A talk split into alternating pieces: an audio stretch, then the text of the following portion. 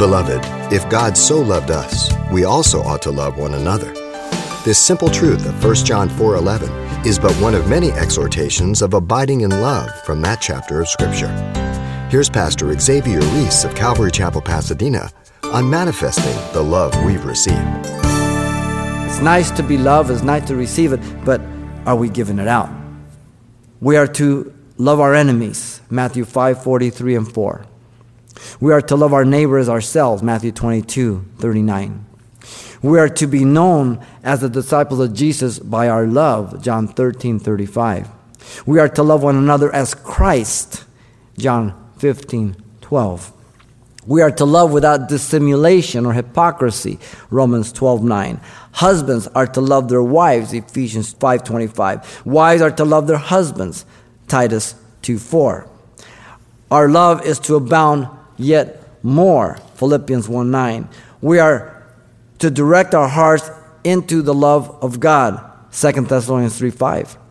We are to let brotherly love continue, Hebrews 13 1. The greatest commandment is to love God with all your heart, all your mind, and all your soul. Listen to 1 John 4 8 through 11 and 16.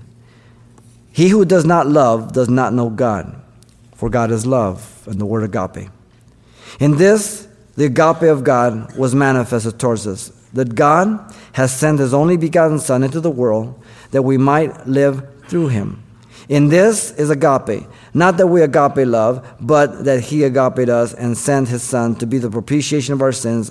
Beloved, if God so agape us, we also ought to agape one another. We have known and believed the agape that God has for us. God is agape. And he who abides in agape abides in God, and God in him. Pretty heavy, huh? Abiding in God's love. Luther called John 3:16 the heart of the Bible, the gospel in miniature.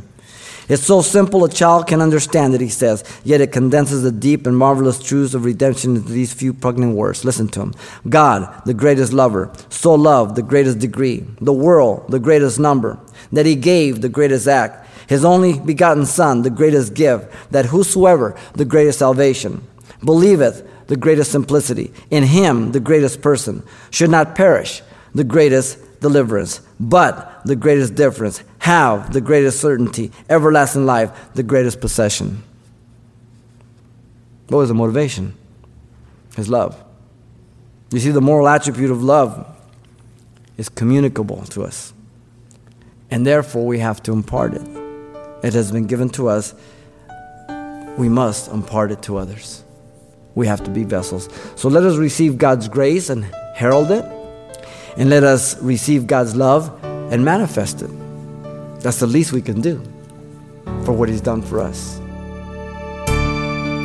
You've been listening to Simple Truths with Pastor Xavier Reese, a daily devotional of the enriching and precious truths found in God's Word. We're glad you've joined us and want to mention that today's message, as always, is available on CD for anyone who gets in touch. To make your request, give us a call at 800 651 8352. That's 800 651 8352.